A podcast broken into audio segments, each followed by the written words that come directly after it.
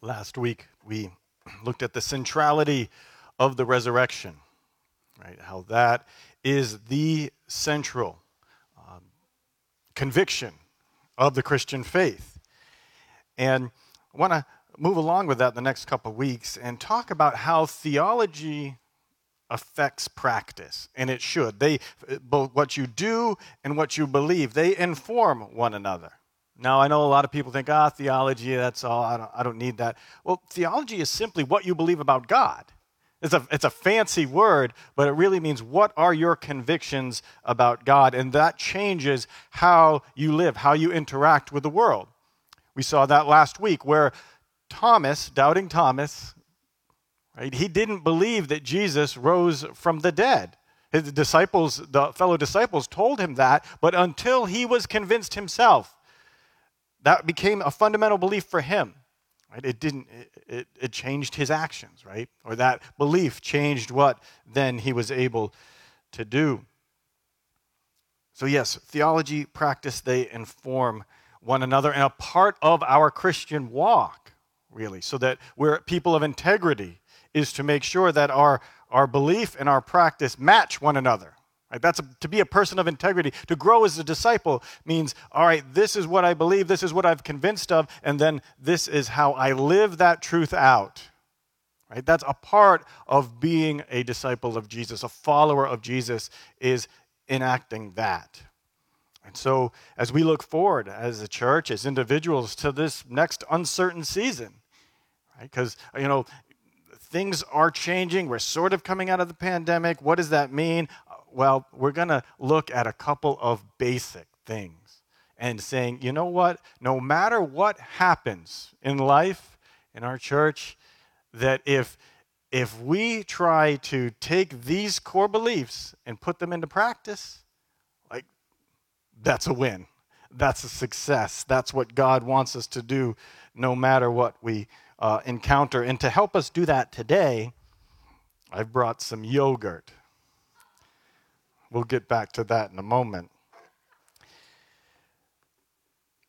But one of the core beliefs that we must put into practice as a church, uh, as individual Christians, is that God is God. I think, um, that's not really that earth shattering, Pastor Joe. I mean, isn't that really basic? Yeah, it is. And when I say God is God, I don't mean that we believe that the creator and sustainer of the universe is, you know, the God of Abraham, Isaac, and Jacob, the, the God of Jesus Christ, the three in one, identifying him as the creator. What I mean by God is that which is number one in your life, the one who is number one in your universe. That's your functional God. So, our core belief is that God is God and then putting that into practice.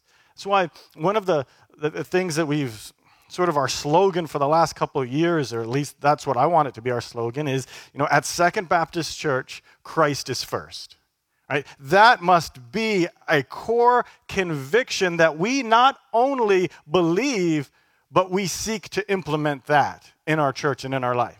So, would you say that with me? At Second Baptist Church, Christ is first at Second Baptist Church, Christ is first.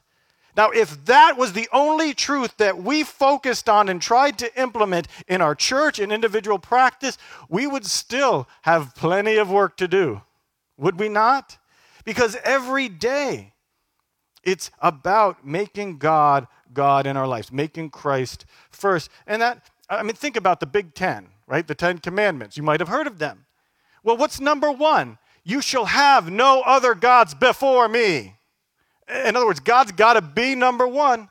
That is the primary commandment that's the, of our faith. Or we go to the New Testament because we're people who uh, also have the New Testament. And when someone asked Jesus, what's the, the primary commandment? He said, You shall love the Lord your God with all your heart, mind, soul, and strength. Basically, make God number one. He says, and, and on on this commandment and love your neighbors yourself hangs the whole law and the prophets.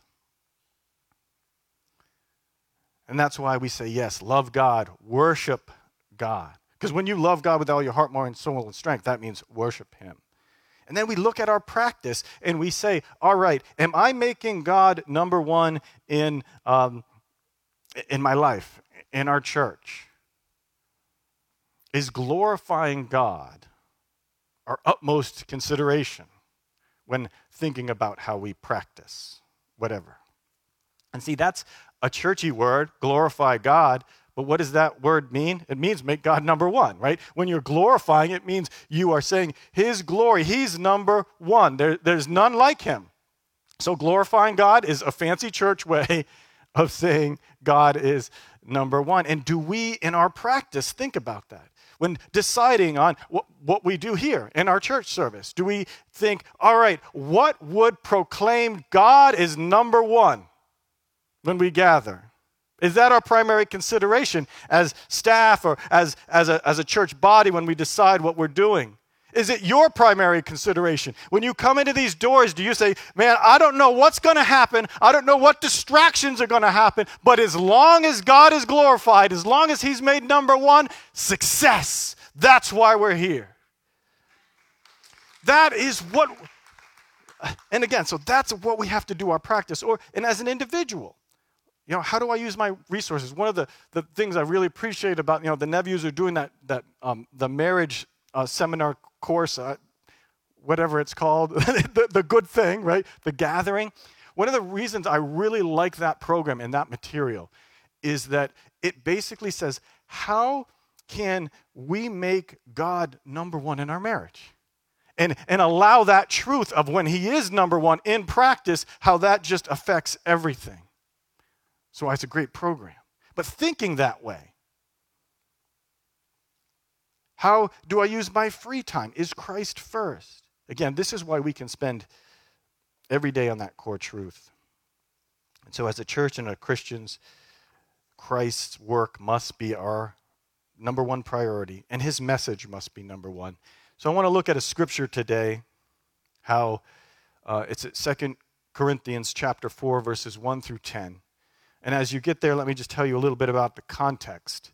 So, in the context, is Paul would go to different cities, and in this case, Corinth, and he would proclaim the wonderful truth of the resurrection and how, uh, you know, the God of the universe, the number one uh, God of all things, has come in the flesh and given his life for you, and that should change everything. Um, when he would go and bring that message, it would change people's lives, it would change their practice as their beliefs were changed. But uh, in chapter 3, again, just to give you the context, Paul is explaining how the message of Christ has a glory, right? A preeminence that is like none other. That that preeminence is even greater than the glory of the message that came through Moses. Now, they both reflected the glory of God, but this is even more so. And that, yeah, that glory is veiled to some. Some people can't see its preeminence, and so they reject that message. But Paul says, yeah, but this message came through the power of the Holy Spirit. And, and so Paul came with the message of the Spirit and the word of God to Corinth, despite this uh, opposition, and the light of the gospel penetrated people's hearts, changed their lives. All right, so that's the context as we get to Second Corinthians chapter 4, verse 1. Apostle Paul says this Therefore, having this ministry, what ministry? The ministry of bringing that message of, of God to everywhere. Um, therefore, having this mystery, uh, ministry by the mercy of God, we do not lose heart, but we have renounced disgraceful, underhanded ways. We refuse to practice cunning or to tamper with God's word, but by the open statement of the truth, we would commend ourselves to everyone's conscience in the sight of God.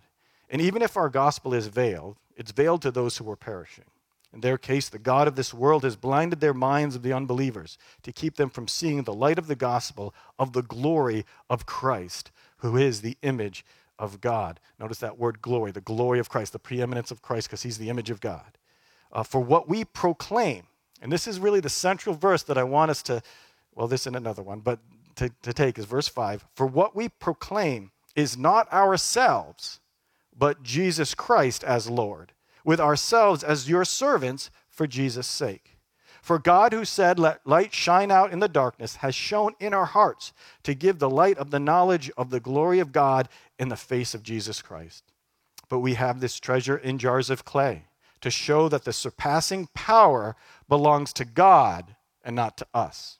We are afflicted in every way, but not crushed, perplexed, but not driven to despair, persecuted, but not forsaken, struck down, but not destroyed, always carrying in the body the death of Jesus, so that the life of Jesus may be manifest in our bodies. All right, let's focus down on the first five verses to begin with. So, Paul says, We proclaimed Christ and his message first, not ourselves. That is crucial. If we are going to make Jesus first at Second Baptist or in our life, then Jesus, uh, his message must be first. A messenger cannot mess with the message, right? We, we can't. We can't tamper with it. Part of, of, of making Christ first is prioritizing his message. We have no authority to change it. As Paul says in verse 2, we refuse to tamper with God's word. Now, we can communicate it in different ways that are easier to understand. That's why the apostle says, I've become all things to all people, so that I might, by all means, might save some. To the Jews, I became a Jew, as to the Gentiles, I became like a Gentile, meaning that, no, it's the same message, the same message of Christ's preeminence, the same message of resurrection, but I'm going to present it in a little bit different ways so that they can actually understand it but I'm not going to change the meaning. I'm not going to tamper with it because it's not my message, it's God's message. And that message has an objective quality, it has a truth, right? That's connected to the author of that message, which in this case is the Holy Spirit of God. So that even if that message causes resistance or disagreement, and it will, it's still, we can't tamper with it. If, if Jesus is going to be first, his message has to be first. And that truth has to affect our practice. Now, again, I haven't said anything probably that people would disagree with. That, oh, yeah, we're, we're a, a, a church that's Bible based. So, of course, Jesus' message is first. But oftentimes, when it comes to practice, that's where we can uh, um, get dislodged from that core truth. So, what, is, what does it look like for me, I think, when it comes to, all right, what does it mean for Christ's message to be first? Well, first, I think that our bread and butter as a church, that I'll first talk about how it affects our church, is that uh, we, we need to open up the scriptures, right? That, that's what the verse says, is by the open statement of the truth, we would commend ourselves to everyone's conscience in the sight of God. That that is core. And so what does that look like? Well, it looks like as a preacher, I don't come up with an idea of, hmm, what should I preach about? And then go look in the scriptures, rip something out of context, and then use that as, as sort of as my means to get across my message. You see that? It's one of my pet peeves that I some very popular preachers. That's what they do. They'll take one scripture, right? One little verse, pull it right out of context, and then use it to make a point. No, we open the scriptures. That's why the be- that part of our bread and butter is that there at all times in our body there should be expositional exegetical going through the scriptures in context because if we are truly wanting to allow and we believe that God's word and his spirit come together and transform us, then how do we put that into practice? We actually submit ourselves to the word in context, not using it for our purposes, not using it to make our point, but submitting ourselves to that scripture. We want to openly state the truth and then help folks help us understand it for ourselves. See, if we truly believe Christ's message is first, I want Christ's message to be first, not just here on Sunday morning, but I want it to be first in your life as well. So, a part of my job as a pastor is to help open the scripture so that when you read it at home, you're not like, oh, how did the pastor get this? Well, he probably got that because he took it out of, out of context and was saying what he wanted to say, just using the scripture to do that as opposed to saying, no, this is, you know, what, when I'm looking at this, Second Corinthians, for instance, I want to tell you the context of where it came from so that when you're reading, like, oh, okay, I get it. I'm connecting this to those other passages, I'm connecting it to other parts of the Bible so that, yeah, I can understand it myself. It's an opening of the truth. Because I would rather have you leave a service or Sunday service understanding the Word of God better than just all hyped up. Now, I, hopefully, I'd like you to be both, right? I'd like you to be excited, but if if I got a choice between yeah, excited, and then you go out and it's just oh whatever, as opposed to no, I understand the truth of God. I understand His Word. Now I see how it is.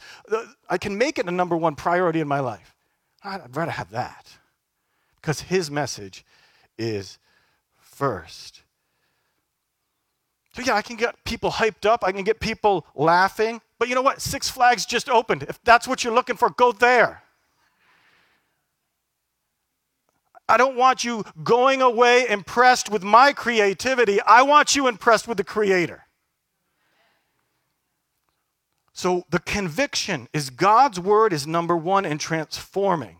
And so the practice then is we want to understand God's word for ourselves. We want to be able to unpack that, all of it, even the hard scriptures, which is again, why do we go through scriptures? Why do we go through, that's our bread and butter, going through books of the Bible, so that when we get to the hard scriptures, well, we actually get to the hard scriptures. We don't just skip it over and like, no, I want to, I'm just going to preach the, the, the, uh, the passages where everyone goes, rah, rah. No, I want to preach those passages where people are like, ooh, that is difficult. I don't understand how that applies to my life. And, and those are the scriptures that'll often undercut our faith. That's where we want to go because God's word is number one. And it's not just number one on the high places, it's number one when we're even in the low places and not understanding. So, making God's word number one is a big part of making Him number one in our life, making His word number one. The other way is we, sub, we, we subject all of our practices, all of our traditions to God's word, not the other way around. Right? That's what it means to keep the message number one. Theology affects practice. If we start out, and many churches do, well, how do we usually do it? If that's our starting place, well, doesn't that make tradition number one and not God's word? Or if we start out, well, what is, makes most people happy? Was that making people number one and not God's word? We subject everything to God's word. And then finally, number three, making God's word. What does that look like in practice? We're careful not to tamper with God's word. And that happens a lot. And again, a lot of times we tamper with God's words in ways we don't intend. You know, if you look at history, and some of you like history, I like history or you even have been to other countries and seen Christianity practiced in other places, you become aware of our human capacity for blindness, our human capacity to tamper with God's word. Sometimes um, it's, it's not tampering with God's word, it's just a total disconnect between our convictions and our practice in such a way that if only someone would come alongside and say, wait a minute, how does that match your beliefs, that it would change the way that we, well, practice. Uh, uh, just an example, I've been reading a book on the history of Jerusalem. Right? It's, a, it's like a biography of Jerusalem, and it goes from its founding all the way up to now. And one of the parts of that book that always gets me, or when I read about the subject, is the Crusades. Right? Crusades were inspired by some preachers right, who were saying, hey, the Holy Land, that should be Christian property. So let's go and take it back for God. All right. So then they lay siege to the city of Jerusalem. Finally, they break through and they go and they slaughter everyone women and children. Did you even read the New Testament? Did, did you look at it? How in the world? And he, sure, Uh, from looking back on it, we're like, how, how did, how is making God's word number one when you can do that kind of thing? That's just an example. But everyone was on board. All those Europeans, they were like, yeah, let's go do that.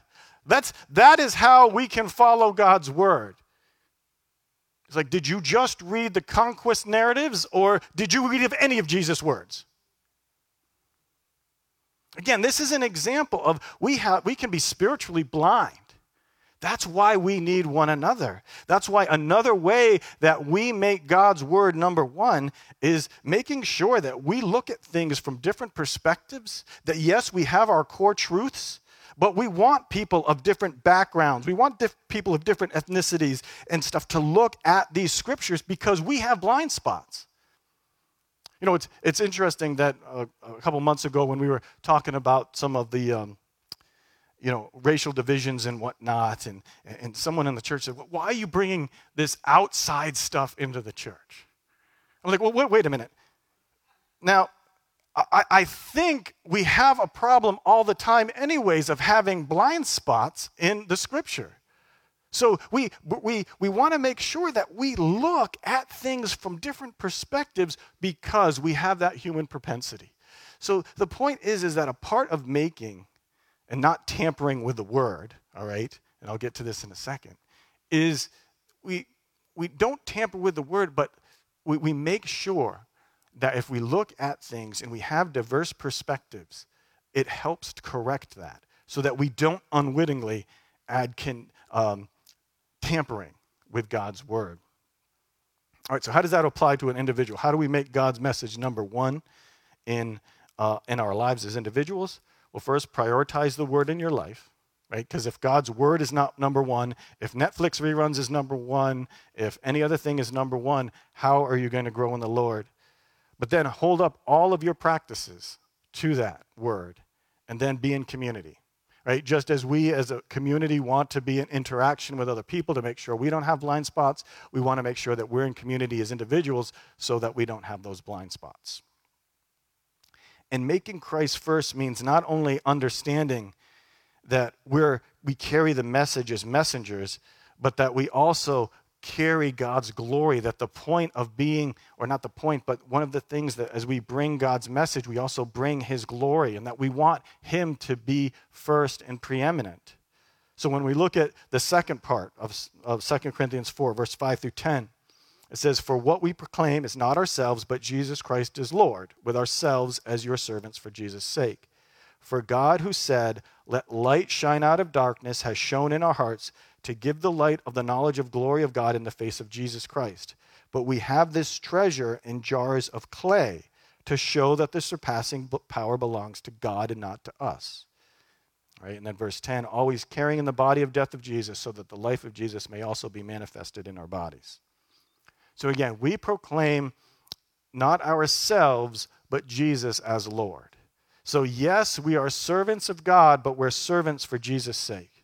Look at verse 6. It says, In our hearts we have seen and experienced the glory of God in the face of Jesus Christ. The glory of God, the preeminence of God, we've seen it in Jesus Christ. So we know that it's an unmatched, number one kind of glory. And when people in Scripture encounter God's glory, do you know what happens to them? They're wrecked, they fall down. It knocks people over. As we're looking through Ezekiel on Wednesday nights, one of the things when Ezekiel encounters God's glory, he falls down. He can't handle it. Because when you experience God's glory, there's no question. Like, he's number one. Like, when I've experienced unfettered, that, yeah, there's no question. His glory is so much greater than mine that it ends up knocking you and me off the throne. God's glory is meant to knock us off the throne of our life.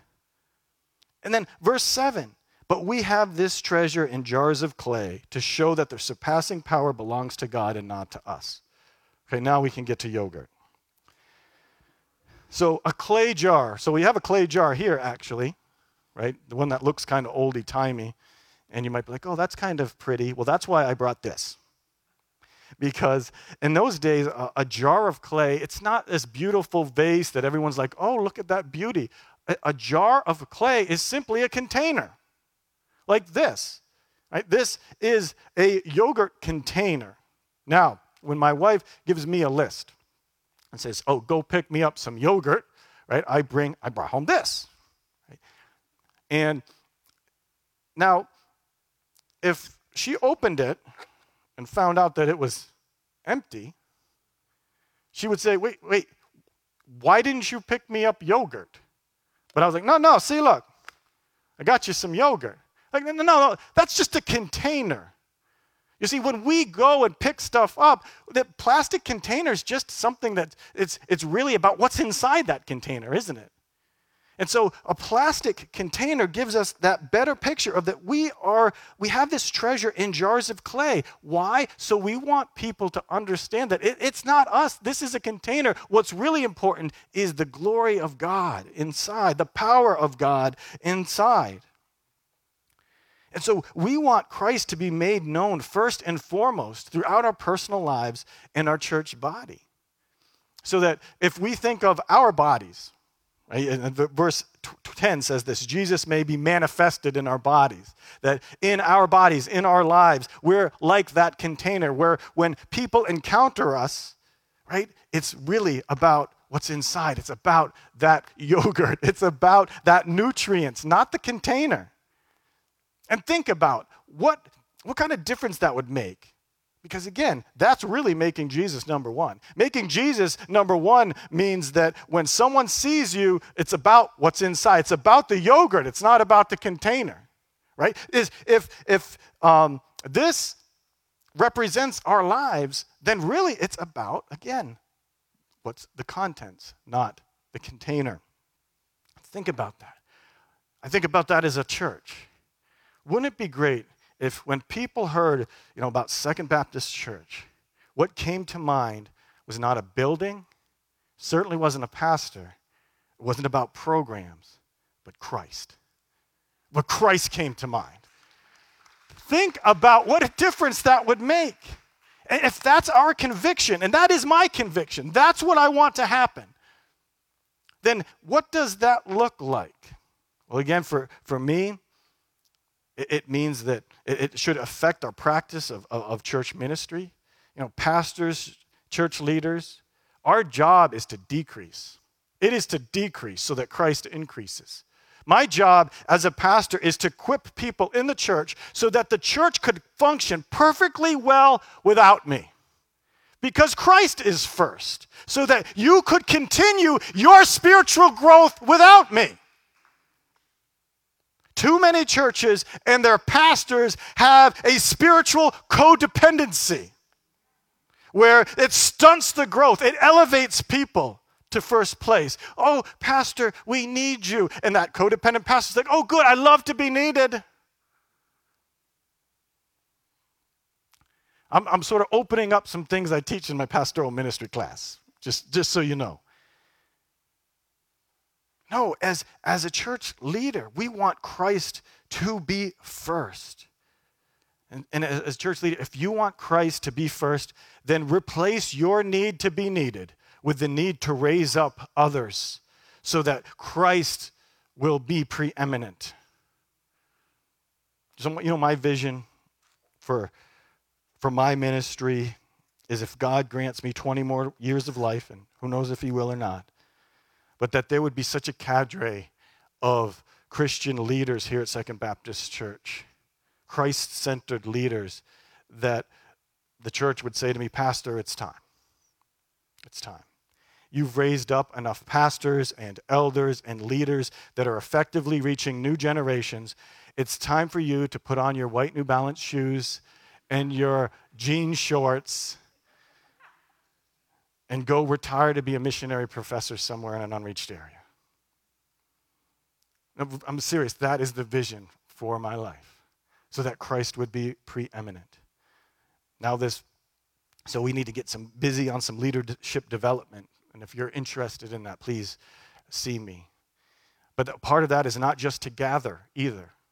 It's not just gathering people, building them up here it's also gathering as we're doing now so that we get so equipped and and in, in sync with making Christ first that then we go and make Christ first as a reality in our lives and in our places. It also means, you know, gathering and raising people up. And yeah, some of them are going to stay here and some of them are going to go. You know, I, I, think of Jess Merrill, I think of uh, Kathleen O'Gali, and yeah, they, they raised up and now they're going and, and leading churches. Like it's both of those things. That's why the Apostle Paul refers to his leader group as your servants for Jesus' sake. Right? Leaders are ultimately to be, dis- be servants, but servants for Jesus' sake. You know, we don't serve you to make you happy. We don't serve you to advance your agenda, but for the sake of Jesus' kingdom, so that you and I would be more like Jesus. Christ is first. So, yes, in general, churches need to be less pastor centered but I would say, actually, in general, churches need to be less person centered, less any person centered, and more Christ centered. So, theology affects practice. How do our practices as a church reflect Jesus as number one, as his message is number one? And then, as an individual, we ask ourselves, how, does my, how do my individual practices reflect that Jesus is number one? Do I approach my faith in terms of what can God give me? Or as I practice my faith, what does it do for me? Or do I think, what does that, how does that raise up God as number one? Do I think, how can I be served or how can I serve? Do I see myself as a vessel for God's glory? And I go, in, in the American context, like, yeah, we don't like that. We want to be number one. We don't like the idea, wait, I'm just a container? I'm just a plastic container? But yeah, if you're a plastic container full of, of good nutrients of God's glory, then that is truly a remarkable thing. We want to get to the point where people don't compliment us as individuals on our wisdom or our strength, don't compliment our church, but they see Christ in us. I want to leave off with this scripture. Jeremiah 9 23 24 says, Thus says the Lord, let not the wise man boast in his wisdom, let not the mighty man boast in his might, let not the rich man boast in his riches, but let him who boasts boast in this. That he understands and knows me, that I am the Lord who practices steadfast love, justice, and righteousness in the earth, for in these things I delight, declares the Lord. Let's boast in the Lord. That's, that's what that conviction is boasting in the Lord. As Christians, as a church, boasting in the Lord. So as we look forward to what is next, again, who knows? Like, who knows what's next? Who knows uh, um, what tomorrow holds, hold, what the next day holds? But as we look forward, we know that as a church, as a Christian, on the most basic and constant level, it's making him number one. It's making him number one.